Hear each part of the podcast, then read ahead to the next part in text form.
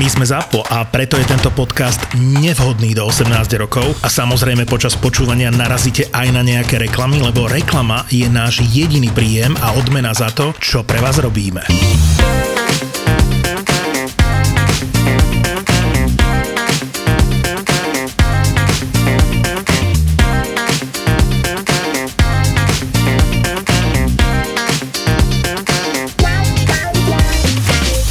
Sly Stone, tak ten má už neuveriteľný život. Ten zhruba v roku 73 v tom najväčšom období slávy úplne prepadol drogám a alkoholu, ale teda najmä drogám. A on v 73. roku už mal za sebou tú hlavnú éru tých najväčších hitov. A on keď bol v takomto e, stave, že bol v úplne tom drogovom ošiali, tak za ním prišiel jeden veľmi známy manažer, ktorý sa volá Jerry Goldstein. A ten mu povedal, keď videl, že ten človek je v núdzi a vtedy mu nevychádzali asi pol roka žiadne pesničky, že mu proste požičia peniaze na tie drogy a že vlastne nič o to za to ani nechcel, aby na neho prepísal autorské práva. a, a, proste tento bubeček Sly Stone, on to proste urobil, on na neho prepísal všetky tie kredity a ten človek mu dal za to niekoľko desiatok tisíc, suma nie je definovaná, niekoľko desiatok tisíc dolarov, ktoré tento človek v tom rauši od neho zobral a pokračoval proste v tomto. Sly Stone sa žiaľ Bohu už nikdy poriadne nevrátil na to, lebo mal úplne zúbežený život. V roku 2010, 2009 myslím, predstav si, že našiel si právnikov, ktorí zažalovali tohto Jerryho Goldsteina a povedali, že, že proste on, on na ňo v tom stave zneužil, keď, zneužil tu proste, keď on bol úplne drogovo závislý a že on by chcel proste vysúdiť naspäť tie autorské práva, lebo že to je všetko duševné vlastníctvo toho Slaya Stona. A on ten súd vyhral, ale počas toho súdu, ktorý bol pomerne ostro sledovaný, sa zistilo, že ten Jerry Goldstein, on dostal za tú dobu od polovice 70. rokov 50 miliónov dolarov na autorských právach. Čiže tam išlo o takúto obrovskú sumu. A ten človek to predal možno za 40 tisíc. Sly Stone už bol v tom období akože celkom v poriadku, čo sa týka tej drogovej závislosti a vysúdili 5 miliónov. A on sa teda tešil, že dostane 5 miliónov, mal 70 rokov, takže to bolo pre neho, že už s tým dožije, ale nakoniec to vydavateľstvo mu aj tak tú sumu nevyplatilo. Proste tí vydavateľe našich ďalších právnikov urobili sa ďalšie a povedali, že, že to už nie je platné, lebo oni to už vyplatili tomu Goldsteinovi a bla bla bla a proste on sa k tým peniazom nedostal. Ten človek tak rezignoval na život, že on v súčasnosti má 83 rokov, žije v obytnom prívese v Los Angeles v jednej, v jednej takej horšej štvrti v Los Angeles, tak také akože afroamericko-mexickej. A on tam normálne býva v obytnom prívese a sú tam takí dvaja dôchodcovia. To som všetko ja našiel akože v Los Angeles Times novinách, že čo sa vlastne deje s týmto človekom v súčasnosti. On je známa postavička, akože podivín, Sly Stone. A títo dvaja dôchodcovia, akože kresťanského spolku v juhu Los Angeles, nosia raz denne teplé jedlo. A ten človek nevychádza z toho obytného prívesu, kde žije na ulici. A takto žije jeden z najslavnejších interpretov v žánru funky, Sly Stone tu je dobre si uvedomiť rozdiel medzi európskym a americkým vnímaním e, autorských práv, pretože v Európe takéto niečo ne, nemôžeš urobiť. Ty sa nemôžeš úplne vzdať svojich, predať svoje autorské práva. V podstate dá sa to len v angloamerickom svete, e, čiže preto vieme, že David Bowie predal autorské aj vydavateľské interpretačné práva, ale už nie za niekoľko 10 tisíc, ale za 350. Sting, tuším, za nejakých opäť 300 až 400 miliónov. Prince teda jeho dedičia 300 miliónov a podobne. Čiže to už sú naozaj sumy, ktoré zodpovedajú cene tých autorských interpretačných práv na, myslím si, že veľmi dobré a veľmi zaujímavé obdobie. Ale týmto spôsobom sa veľmi veľa, ako v úvodzovkách, no, ja neviem to povedať inak, ako podvodníkov mm. priživovalo práve na umelcoch, ktorí obvykle boli ad jedna právne neznali a ad dva mali tieto problémy.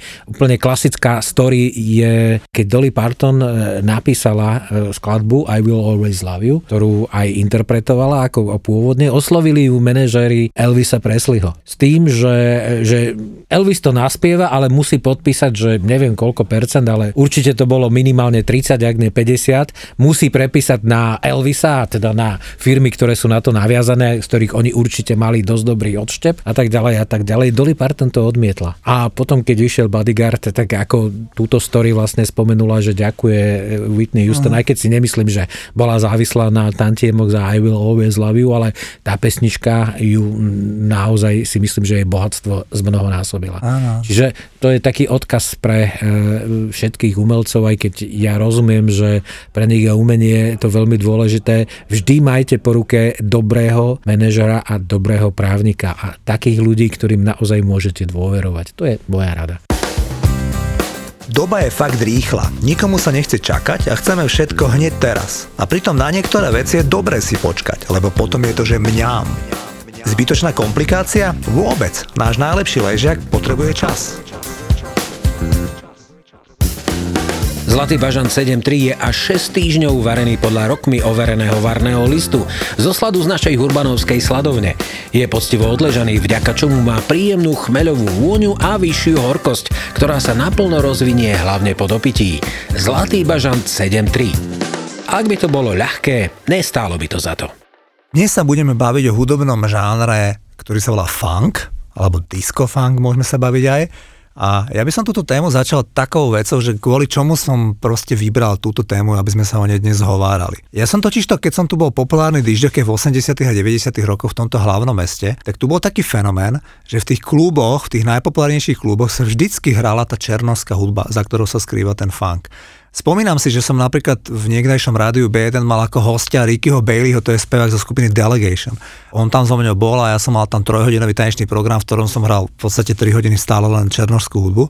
A on sa ma potom spýtal, že koľko tu afroameričanov žije v Bratislave. Ja že no veľa, veľ, veľmi veľa veru nie, že som si tak spomenul na Ibiho Majgu. Že, čiže som zistil, že to, toho je málo a, a veľmi tu tá hudba bola populárna. A ja sa ťa chcem na úvod Juraj spýtať, keďže ty si vyrastal v Poprade, tak? Aká hudba sa tam hrávala? Aká hudba bola populárna v tých tanečných kluboch v tých 80 rokoch? A či tam tiež to bolo také, že tam hrála veľa tej afroamerické, alebo naopak, možno, že v tej oblasti, odkiaľ si ty bola populárna skôr roková hudba alebo synty popová. Vieš mi takto povedať na to? No vieš, ja som veľmi na diskotéky nechodil a pokiaľ som na nich chodil, tak tam sa hrala tzv. všeho chuť, ale viem, že veľmi veľké mesto, kde sa hrala funky hudba, boli Košice. Košice bolo jedným z centier funky hudby. Aj myslím si, že vďaka vďaka tomu, že tam pôsobil Tibor Apa Egri, môj celoživotný kamarát, ktorý má vzťah e, k veľmi mnohým žánrom, ale funk patrí u neho medzi tie naozaj jeho obľúbené a on bol tým aktívnym propagátorom práve e, týchto žánrov, práve tejto černožskej tanečnej hudby. Ja si to tak máličko e,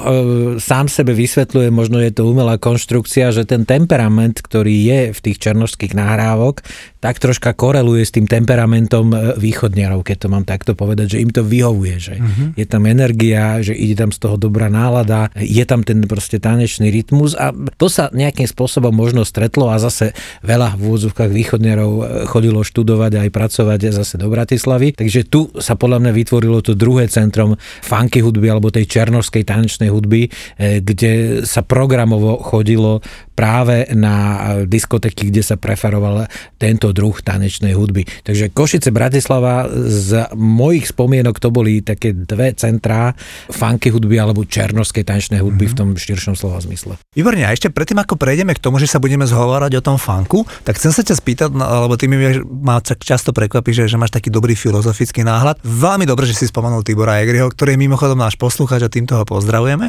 A moja otázka je, že aj ja som sa dopočul, že ešte predo mnou v 70. rokoch v Bratislave boli populárni disjokeji tu na v tomto meste, ktorí veľmi hrávali tie Motown veci a ten soul a ten funk.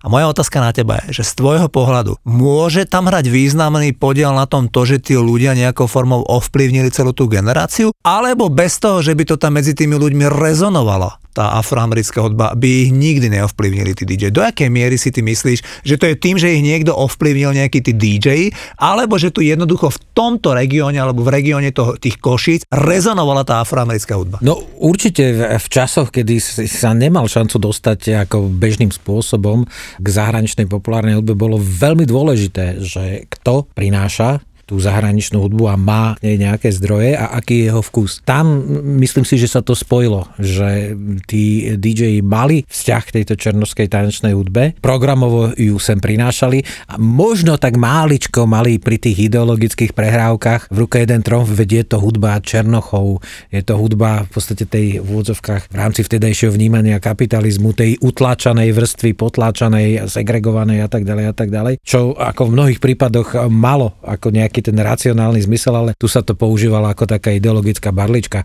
Čiže áno, je veľmi dôležité, že tu boli ľudia, ktorí programovo uh, túto hudbu dávali medzi ľudí a propagovali ju určitým spôsobom. Možno aj preto sa tak ujala, lebo uh, aj tým, že bola po anglické, tým, že to boli černosy, tak ten ideologický uh, v úvodzovkách dozor, pre nich to neboli tak provokatívne záležitosti ako napríklad punk alebo nejaké vypetejšie druhy rokovej hudby, kde už ten výzor určitým spôsobom provokoval práve tých e, v úvodzovkách troška tupejších ideológov, lebo tam sa mohli vybúriť, tam mohli zakazovať, tam mohli ukazovať, ako dávajú pozor na morálku socialistickej spoločnosti.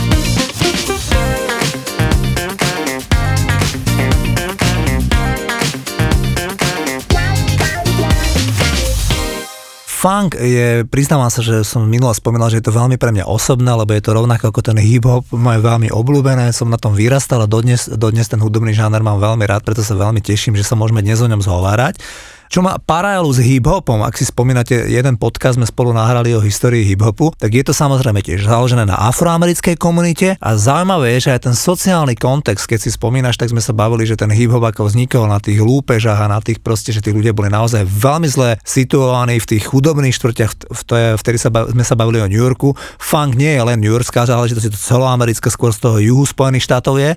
A takisto je to založené absolútne v afroamerickej komunite. Hej, to, že potom v 80 rokoch alebo 70 rokov vznikli nejaké beložské zoskupenia funkové, ale ten pôvod, ten roots, tie korene, to sú čisto afroamerické, to zo soulu, z R&B a vzniklo to teda skôr v tej oblasti New Orleans a Atlanty, skôr na tom juhu Spojených štátov amerických. Termín funk, uh, vieš, čo to vôbec znamená ako v preklade? Fumigare, ak som sa dobre dočítal uh, v rámci no, Čiže akože je to niečo, čo generuje nejaký výrazný Neboj sa to povedať, smrad, zápach zápach, proste niečo, čo je výrazné, že ako e, má to, ako, že spoznáš to i hneď, že o niečo ide a samozrejme každý si k tomu dá tú svoju konotáciu, či už pozitívnu alebo negatívnu, ale je to niečo, čo zaregistruješ. Znamená, že nie je to nejaká bezfarebná v úvodzovkách vôňa, ktorá rýchlo vyprchá, ale zacítiš to a niečo to s tebou urobí. No a slovo funk, funky je výborné, výborné znie, výborne znie dá sa geniálnym spôsobom kombinovať so všetkým všetkými ďalšími vecami a myslím si, že to bolo súčasťou celej takej, takého hudobného vývoja tej černovskej časti, predovšetkým teda Ameri- americkej hudobnej scény,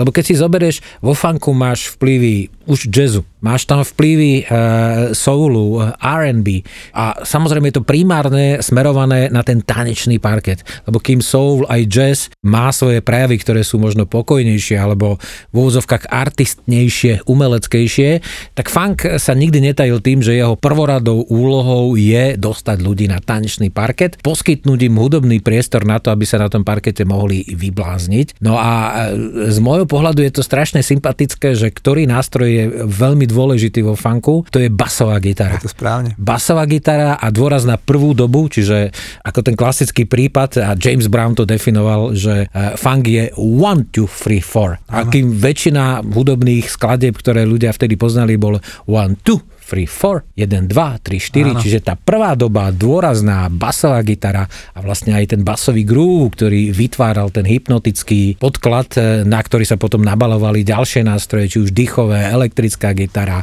Bicie. klávesy, či už Áno. akustický klavír alebo Fender piano, neskôr aj syntezátory a tak ďalej, ale ten, eh, tá basová figúra, ten bas je podľa mňa, to je tá esencia toho funku, lebo to ťa prinúti, eh, keď už nejdeš na ten tanečný parket, tak aspoň tak trošku sa hýbať na tom mieste, pretože má to ten hypnotický rytmus, ktorý podľa mňa koreluje s ľudským srdcom. Veľmi správne si to povedal, vidieť, že aj toto máš úplne perfektne v hlave. Je to ten štvorštvrťový rytmus, je to naozaj založené na tej base, na tých bicích, je to proste založené na tých grúvoch, ktorých tých ľudí dostávajú na parket. Určite vieš, že kto stojí za tým vznikom. No James Brown. Áno, výborne. James Brown, James Brown je taká je veľmi dôležitá postavička v mojom živote, veľmi ma ovplyvnil. James Brown je podľa časopisu Rolling Stone 7 najvýznamnejší umelec všetkých čias. On je akože v rebríčku, kde je Beatles, Elvis Presley a Bob Dylan. Tam je 7 James Brown. Čiže James Brown predal stovky miliónov nosičov, je to proste akože obrovská hviezda naozaj je to ten človek, ktorý v polovici 60 rokov vydal nahrávky, ktoré sú definované ako prvé nahrávky žánru funk. Ten úplne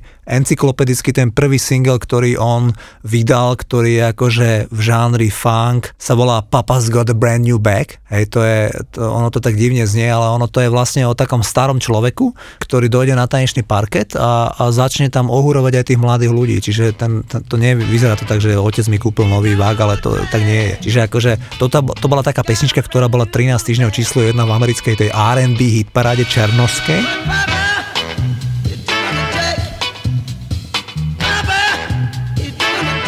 James Brown mal výborného basgitaristu a mal dokonca dvoch bubeníkov. On bol známy tým, že keď mal koncert, tak tam mal dve sady bicích a tak strašne si zakladal na tom funky beats, že tam mal, a mal až dvoch bubeníkov. Čím teba zaujal James Brown? Pre mňa je absolútna taká, jak sa hovorí, to signature a pesnička, skladba I Feel Good. Áno, Aj keď to je vlastne podtitul, myslím, že... I Got You sa to I Got You sa volá oficiálne, ale I Feel Good. A ešte aj ten slogán si myslím, že je jednou z nádherných definícií funku. Cítim sa dobre, idem do toho, teším sa.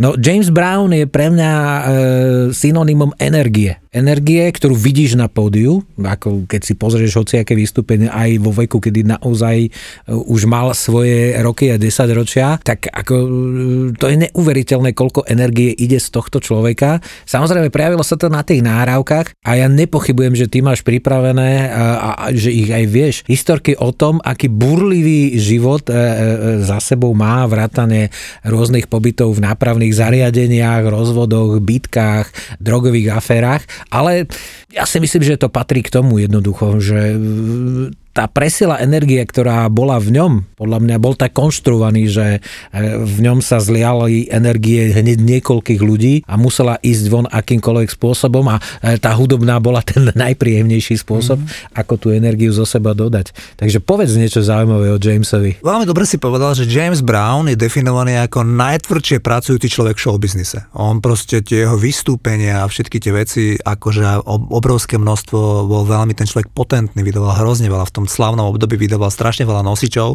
James Brown má príšerný background, ale väčšina tých ľudí, konec koncov aj v tej hip-hopovej, eh, oni majú príšerný background, ale ja som sa proste veľmi zaujímal tak akože holisticky, že čo sa mu v tom živote udialo a tiež som videl, že on keď sa narodil, tak jednak sa narodil v neuveriteľne chudobných pomeroch niekde, niekde na juhu USA a on, tá matka mala toľko detí, že to nezvládala, tak ona zmizla ona ich tam nechala na pospas a on potom vyrastal u nejakých tied a podobne, mal strašne veľa súrodencov a už 16 rokov ho skončil vo väzení. Vyštudoval iba do 6. triedy a v, še- v 16 rokoch bol vo väzení, lebo už ho našli krádnu s nejakou partiou ľudí niekde v New Orleans.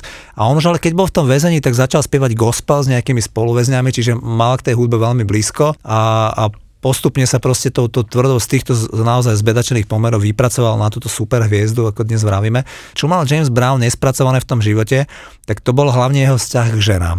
Najviac tých deliktov, za ktoré on bol vo vezení, bol ten, že on ubližoval tým ženám. Mal, mal 9 detí priznaný, ale vraví sa, že mal 13 detí a 4 krát bol ženatý a vždycky, keď sa rozvádzal s tými ženami, tak to bolo preto, že tie ženy opakovane volali policiu k domácemu násiliu. On to nezvládal a stále proste robil, robil násilnosti na tých ženách. Bol opakovane zavretý vo vezení a opakovane proste mal problémy so zákonom. V 60 70 rokoch bolo o Jamesovi Brownovi známe to, že vtedy, keď bol v Amerike strašný boom tých drog, tak on mal strašné striktné pravidla, že tá jeho početná pódiová kapela, tak tam sa nikdy nesmeli brať drogy. On bol akože veľmi v tomto, že tam len podozrenia hneď ho vymenil. Hneď toho basgitaristu vymenil.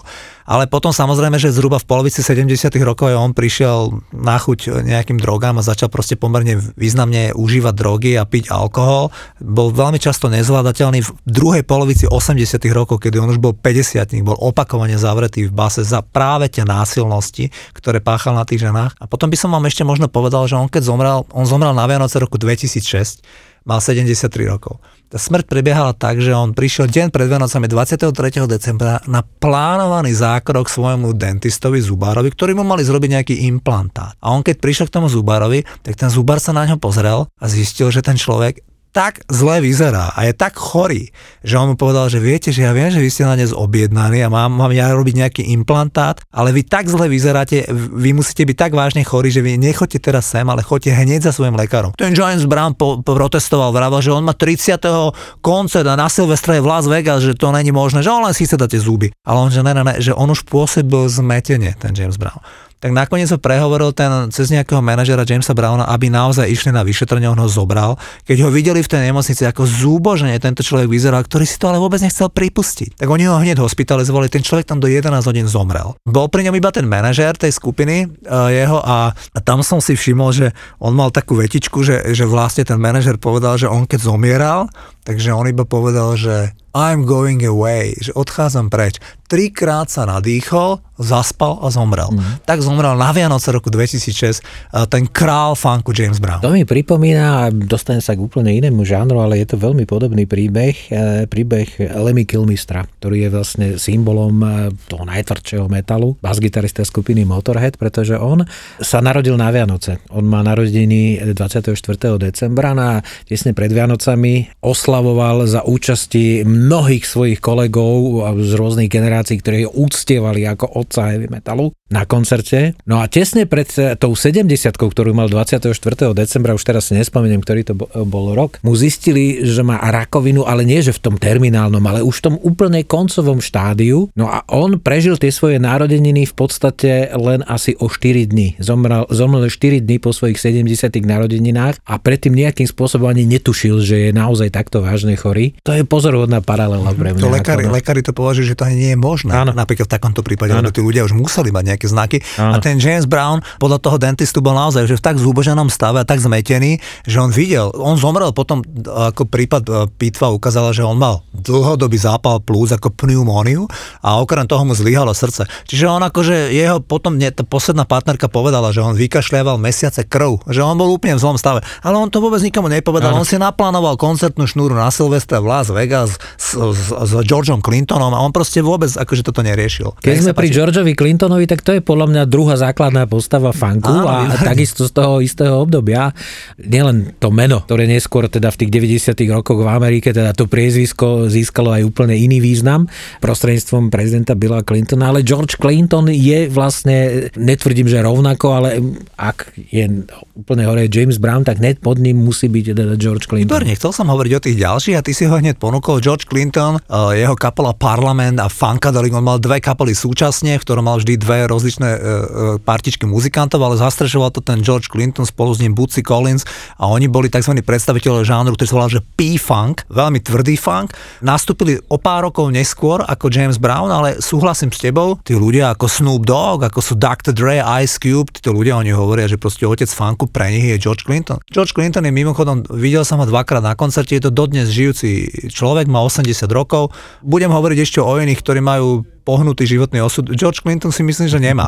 George Clinton to všetko tak ustál, on vyzerá hrôzo strašne, vyzerá teda veľmi exoticky, keď si spomínaš, ale je to normálne, že žijúci človek, ktorý má nejakú druhú manželku a ktorý si normálne žije, dokonca George Clinton je aktívny človek, to znamená, že on dodnes vydáva veci. Takže e, to je George Clinton. No Povedz mi ešte, koho si spomínaš uh, z takých tých roots o funku. Tak myslím si, že Sly and the Family Výborne, Stone, no.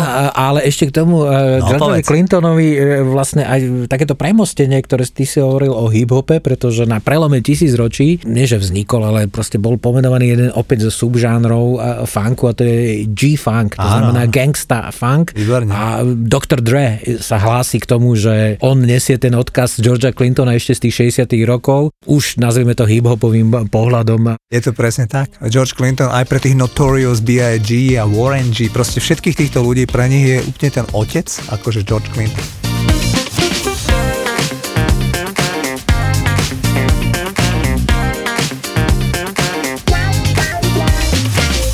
Ja spomeniem, e, myslím si, že interpreta, ktorý už je pre, najmä, dajme tomu pre to všeobecné publikum, asi najznámejší reprezentant funky a to je skupina Cool and the Gang. Lebo jo. tu si myslím, že poznajú tí ľudia, pre ktorých je funk len nejaké slovo, ale nemajú k tomu nejaký veľký vzťah a keď sa zahrá niečo z tých najväčších hitov Cool and the Gang, tak nemajú problém poznať tú skladbu, poznať tie refrény a zabávať sa na nich. Hovoríš úplne výborne, ako keby sme si to tomu všetko pripravovali. Ja som dnes chcel hovoriť o Cool and the Gang, lebo Cool and the Gang je naozaj že signifikantný interpret žánru funky. Oni vznikli už z roku 64 ako Cool and the Flames. Ja mám takú výbornú skúsenosť, že tým, že sa tak veľmi zaujímam o ten žáner, tak napríklad s tým Robertom Coolom som robil rozhovor trikrát v živote a nemyslím si, že je nejaký domáci interpretský, s ktorým by som sa mohol trikrát, no tak Majky Žbírka, s tým som sa, ale akože, že by som sa s niekým trikrát oficiálne rozprával. A to preto, lebo Cool and the Gang, dokonca mám informácie, že tu budú tento rok opäť, už je nejaká reklama, že budú v NTC či kde. Čiže Cool and the Gang opakovane rádi chodia na Slovensko, boli v Košiciach, boli opakovane v Bratislave. A ja, keďže som proste ten hudobný publicista, tak som sa tam vždy dostal a ten Robert Cool zo mňou vždy výborne rozprával. On už vie, kto som, on už normálne si pamätá tú moju plešatú hlavu. A ten, a ten Robert Cool mi všetko toto rozprával o tom, jak ten jeho otec bol osobný priateľ s Milesom Davisom a jak ten jeho otec bol boxerista a ten Miles Davis chodil za ním, že či by ho nenaučil boxovať. A mi hovorí úplne neuveriteľne tie súkromné prí, príhody. Robert Cool, ktorý založil Cool and the Gang, je bas-gitarista tej kapely, je veľmi dôležité v tom, čo si ty vrával v úvode, že jak pre funky je dôležité, ako tí basisti, jak bol Larry, Larry Graham hrával zo Sly and the Family Stone, alebo tento Robert Cool, ktorý hral tú basovú linku už v začiatkoch tej skupiny Cool and the Gang, kedy hrali tie hity, že Jungle Boogie a tie staršie veci, ktoré boli základom toho funku. A ten Robert Cool, on je jednak úplne skromný, milý človek z New Jersey, absolútne žiadne maniere. Nikdy som nespozoroval, aj keď vidím, že oni hrali na pasienko v tej hale, kde som bol u nich v šatni. Tá šatňa tam bola po nejaký basketbalista Interu Bratislava. To tam vyzeralo, že príšerne. Ja si myslím, že tam by Helena Vondračková nebola ochotná ísť. A oni tam normálne, tá kapela Cool and the Gang 12 boli a proste sa tam presliekali jak futbalisti. Proste ja som tam s nimi bol, mne to bolo všetko trápne až za nich. A výborne som sa s ním pozhováral a pochopil som napríklad, že som sa ho pýtal, že aký je dôvod, že ja už s vami tretíkrát robím rozhovor, tretíkrát v tomto meste a že veď vy ste predali desiatky miliónov nosičov, vy ste autor tých pesničiek, že to je aký? A on hovorí, že kto by to tam doma vydržal s tými našimi ženami. že proste, že toto je pre nás najviac, že my máme takýto úlet a chodíme do Európy na tieto turné a hrajú v Bratislavskej hale na pasienko. Slávny Cool and the Gang, ktorý majú 7 cien Grammy. No pre mňa Cool and the Gang e, symbolizujú vlastne v úvodzovkách to prelínanie funku s diskom a ďalšími žánrami, ale naozaj to už bol ten mainstream. Áno. To znamená prispôsobenie sa tomu e, najvšeobecnejšiemu vkusu, ale stále skvelým spôsobom. Že ani tí najortodoxnejší funkisti v úvodzovkách sa nebudú hambiť za Cool and the Gang, ale naozaj si myslím, že to je a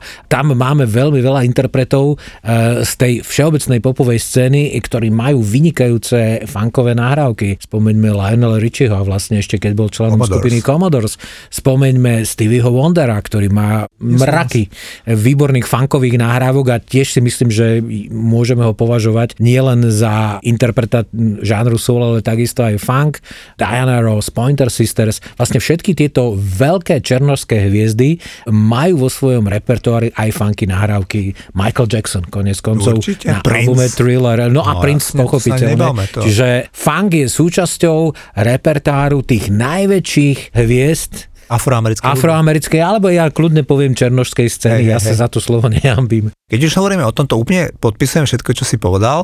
Možno by sme mohli spomenúť interpreta, ktorého určite poznáš a ktorý je veľmi etablovaný v tom žánre a hovorím o kapele Earth, Wind and Fire. Tak to je pre mňa e, akože druhá strana tej istej mince, ako je Cool and the Gang. Hej, hej. Že obvykle ten, kto počúval Cool and the Gang, počúvala takisto aj Earth, Wind and Fire. Súhlasím. Aj keď to bolo viac pre tých už v úvodzovkách tých väčších fajnšmekrov Trošku funkových. viacej do toho jazzu.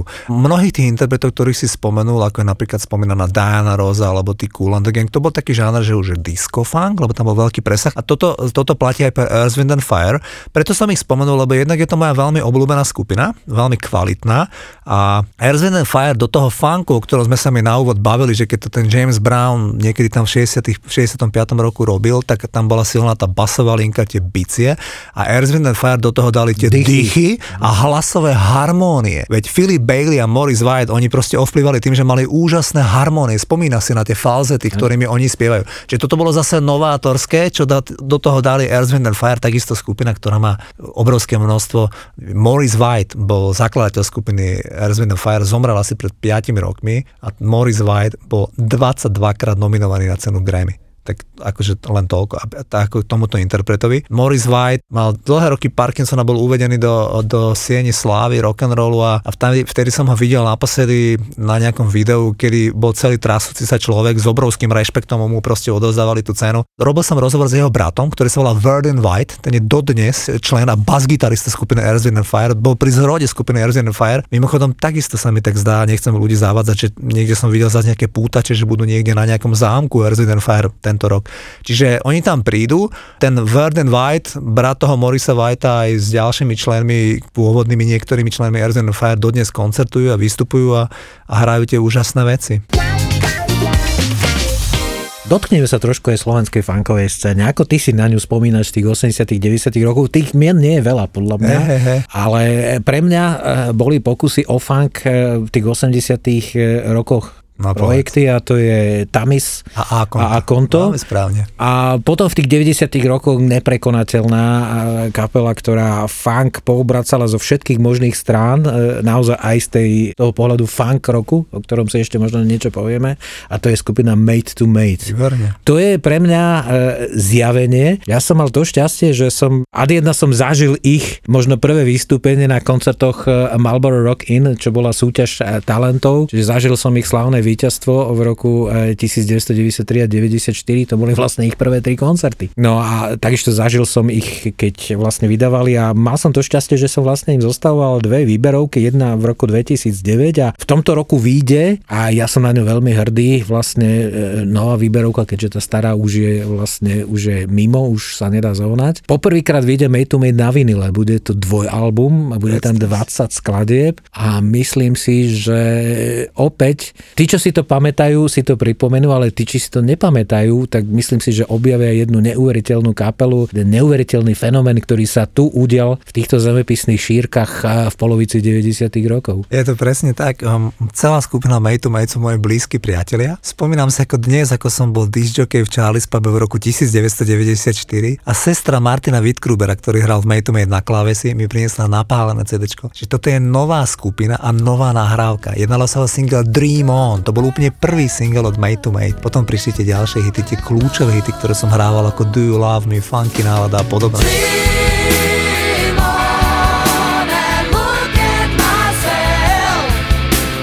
Vrátime sa ináč tej americkej funkovej hudbe, ale určite ty si výborný, aby som ti predsa len si s tebou ešte rád porozprával o českej funkovej hudbe, lebo tam tiež máme zástupcov. Určite JAR musíme spomenúť a tam je presah samozrejme do hip-hopu a e, Monkey projekt Business. Monkey Business a takisto aj jednorazový projekt, kde svoje kvality ukázala aj Dara Rollins a Áno. Sexy Dancers, takže ako to sú si myslím, že projekty. V prípade Monkey Business je aj JAR je fajn, že ako tie projekty fungujú dodnes, že nestalo sa im to, to čo sa stalo Made to Made. Z rôznych dôvodov, aj niektoré, ktoré boli mimo nich, v podstate neudržali to, že by pokračovali ďalej, aj keď samozrejme sú pokračovatelia v určitým spôsobom v prípade Made to Made skupina Funkies, ale je škoda, že tá ozajstná kariéra Made to Made trvala len v podstate 5 rokov. My by sme mohli hovoriť ešte o mnohých interpretoch, ktorí som hlavne teda ja v tých disko, disko kluboch 80 rokoch veľmi rád hrával. To boli interpreti ako Barcase, Fatback, Gap Band a proste George Benson a mnoho, mnoho, mnoho interpretov, ktorý by som vymenoval. Ja som veľmi miloval kapelu Gap Band. Zachytil, poznal si taký, že Ups Upside Your Head alebo... Upside Down, ako sa ale ako kapelu, ja si ju neviem Aha, ani výborne. e, vizuálne be- Ja ti prezradím, čo, čo ťa bude baviť aj našich posluchačov. Gap Band som úplne miloval, viem o nich všetko. A oni boli takí traja bratia Wilsonovci a líder tej skupiny a spevák bol Charlie Wilson. Oni mali také veci, že ups, upside your head, say ups, ups, no to by si si spomínal. A tieto pesničky... Nahrávky poznám, neviem si ju zvizualizovať. To nevadí. A predstav si, že tam sa stala taká vecička tým, že ja veľmi pozorne sledujem tú skupinu Band, tak som vedel, že oni mali teda výborné úspechy v tých 80 rokoch, kedy naozaj mali akože nominácie na Grammy, mali niekoľko number one hitov a potom sa vytratili v 90 rokoch, čo bolo aj trochu prirodzené, lebo už sa hrala elektronická hudba. Ten človek menom Charlie Wilson od roku 93 do roku 95, 5 krát nominovaný na cenu Grammy a naozaj, že slávny afroamerický funkový muzikant, prepadol drogám a alkoholu a stal sa z neho bezdomovec, homeless. Dva roky bol na uliciach. Raz ho na ulici úplne náhodne zbadal Snoop Dogg, ktorý išiel okolo v New Yorku a po noci sa vracal z nejakého vystúpenia v klube a zbadal, že medzi tými množstvami ľudí, čo tam žijú v tých krabiciach, bol proste človek, ktorý mu bol povedomý, lebo v tej afroamerickej komunite bol Charlie Wilson veľmi známy. A on zistil, že to je Charlie Wilson. Ten Snoop Dogg je naozaj, že možno pre niektorých ľudí to je len taký akože povrchný hulič, ale on sa naozaj ujal tohto človeka, zaplatil mu celú rehabilitačnú kúru. Ten človek sa dal dohromady, dokonca sa na tej rehabilitačnej kúre v polovici 90. rokov zalúbil do jednej rehabilitačnej pracovníčky, ktorá sa je dodnes jeho ženou. A konec koncov ten Snoop Dogg, keď ho oslovil na tej ulici, tak mu povedal, že toto je Uncle Charlie, že toto je strýko Charlie, lebo tak ho oni volali v tej afrokomunite, lebo bol od nich starší. A on sa zistilo, že to naozaj ten Charlie Wilson, ten Snoop Dogg teda mu zaplatil tú rehabilitačnú kúru, ktorá trvala 6 mesiacov. Ten človek sa dostal z tejto drogovej závislosti a predstav si, že ten človek na, niekedy na na rozhraní milénia nahral pesničky pod pseudonymom Uncle Charlie, teda už nejako Geben. Ten človek bol 9 krát nominovaný na cenu Grammy. Ten človek vyhral hit parády, ten človek mal neuveriteľný comeback. Uncle Charlie, dnes poznajú aj mladí ľudia, možno nevedia, že to je bývalý líder skupiny Band, ale on v tej afroamerickej adult contemporary komunite je mimoriadne úspešný. A predstav si, že keď on bol na úplnom výslní a znova pozývaný do všetkých tých programov, tak v roku 2008 znova utrpel druhú pecku, kedy dostal karcinom prostaty, ale aj z toho sa ten človek dostal a je dodnes žijúci v šťastnom manželstve, oslavil pred týždňom 69. narodeniny a ten človek normálne žije v úžasnom partnerskom vzťahu s tým Snoop Doggom.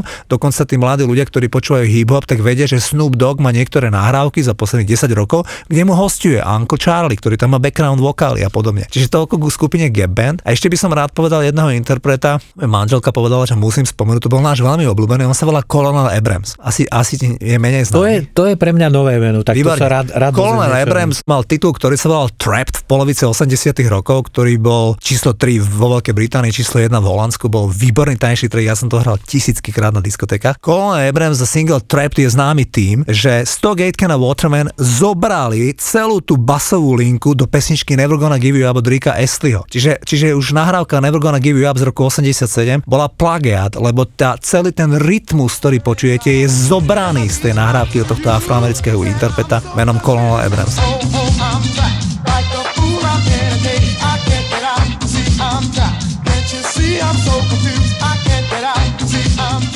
Colonel Abrams mal niekoľko hitov, ja ich nebudem menovať, ja ich výborne poznám. A ten človek, takisto sa mu stala taká vec, že to sa mu stalo samozrejme oveľa neskôr, ale znova DJ Marshall Jefferson, to je zase iná kategória, to je houseový DJ, a znova ten išiel v nejakom New Yorkskom metre a zistil, že tam proste žije na ulici človek, ktorý mal amputovanú nohu, ktorý bol diabetik, ale bez diabetickej liečby a to bol Colonel Abrams. Človek, ktorého som ja mal plagať na stene v polovici 80 rokov a ktorého hudbu som miloval, tak tiež dopadol tak, že dopadol takto. A kým títo ľudia, Marshall Jefferson, John J. Bin Benitez a Steve Silk Harley a títo ľudia, ktorí ho výborne poznali, ktorí ho rešpektujú ako špičkového speváka, začali robiť zbierku, aby ho proste nejako dostali, tak on zatiaľ zomrel. Takže tento človek zomrel asi 65 ročný. Tiež predstav si, že slávny, pre mňa slávny afroamerický funkový spevák zomrel na ulici ako, ako homeless. No to sa ukazuje, ale to je veľká podobnosť aj so športom, že mnohí, e, alebo nie málo veľmi slávnych a v istom čase aj veľmi bohatých športovcov e, skončilo takto tragicky alebo takýmto spôsobom. Ja by som svoj príspevok na tému funk ukončil fúziou s rokom. A najmä teda z 90. z 90. rokov, kedy bola veľmi silná éra funk roku a pre mňa ju v podstate reprezentujú tri kapely. Extreme, Living Color a Red Hot Chili a Peppers? Red Hot Chili Peppers, špeciálnej kapela, ktorú sa strašne teším, že konečne bude aj na Slovensku a 12. júna, pretože jednak je to kapela, ktorá vydržala všetky svoje drogové peklá, e, najmä teda z tých 80. a 90. rokov, konec koncov jej prvý e, gitarista sa volal Hillel Slovak. On mal Slovak v priezvisku a on sa udrogoval, čiže on naozaj sa predávkoval, ale že uvidíme kapelu a v jej najslavnejšom zložení, to znamená s Johnom Frushantem na poste gitaristu ich uvidíme naživo, na to sa veľmi teším, lebo nikdy som ich naživo nevidel.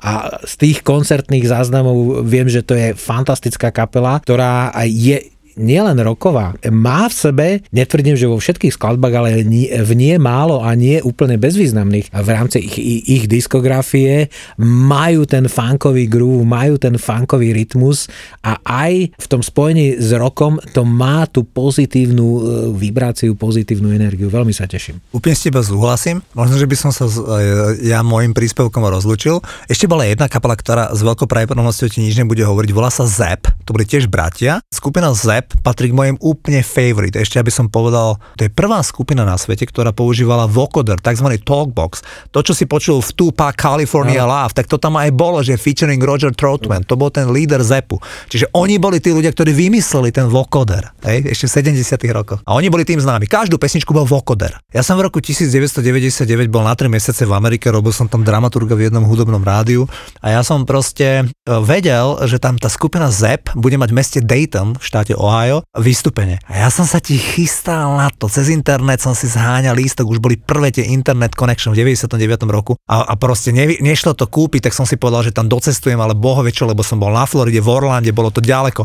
A špekuloval som, ako sa dostať na ten koncert. A tesne pred tým koncertom sa stala taká vec, ten líder toho, toho ZEP, ten Roger Trotman sa pohádal s tým Lesterom Trotmanom na Thanksgiving Day, eh, deň vďaky vzdania a, a proste ten Lester zastrelil toho Rogera, keď si to celé uvedomil, tak sadol do auta zastrelil sám seba. Tí dvaja bratia, ktorí stáli za tým projektom, oni normálne spáchali takúto sebevraždu a tá skupina ZEP vlastne zanikla takýmto spôsobom. A ja som sa nemohol zúčastniť toho koncertu, lebo to bolo celé zrušené, lebo tí hlavní predstavitelia skupiny ZEP zomreli. Takže... No, dejiny funku sú mm, naozaj by som povedal veľmi farbivé, farbisté. No a to sme ešte nehovorili o ľuďoch ako Rick James a jeho podobných násilnických veciach. Čiže je to pravda, že tak ako sme povedali na úvod, napriek tomu, že ja dodnes milujem ten žáner, rovnako ako ten old school hip-hop, tak milujem aj ten funk, ale pravda je taká, že keď sa teda pozrieme na tie osudy tých ľudí, ktorí stáli za tým, či už to bol ten old school hip-hop, alebo to boli tí ľudia, predstavitelia funku, tak tie ich osudy sú veľmi, veľmi rôznorodé. Tak si užívajme nie to, čím by sa v podstate nikto nemal chváliť, užívajme si tú fantastickú hudbu. Tá tu ostane.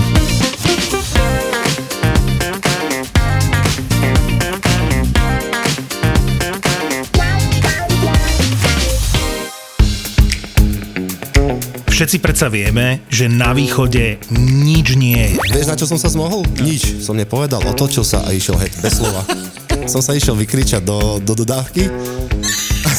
Na východe tak akurát slnko vychádza o hodinu skôr. O ktorej stávaš? Okolo 3 štvrte na štvrť. A jasné, na východe sú ľudia milší, oveľa milší ako v Bratislave. Ty čo mi tu vytrubuješ? Ty mi máš slúžiť. Hej, to jak? Ó, dobre, môjko. Myslíš, že videl balík? Ako týždeň. A možno budete prekvapení, keď si pustíte podcast Kurieris. ZAPO. Zábrná v podcastov.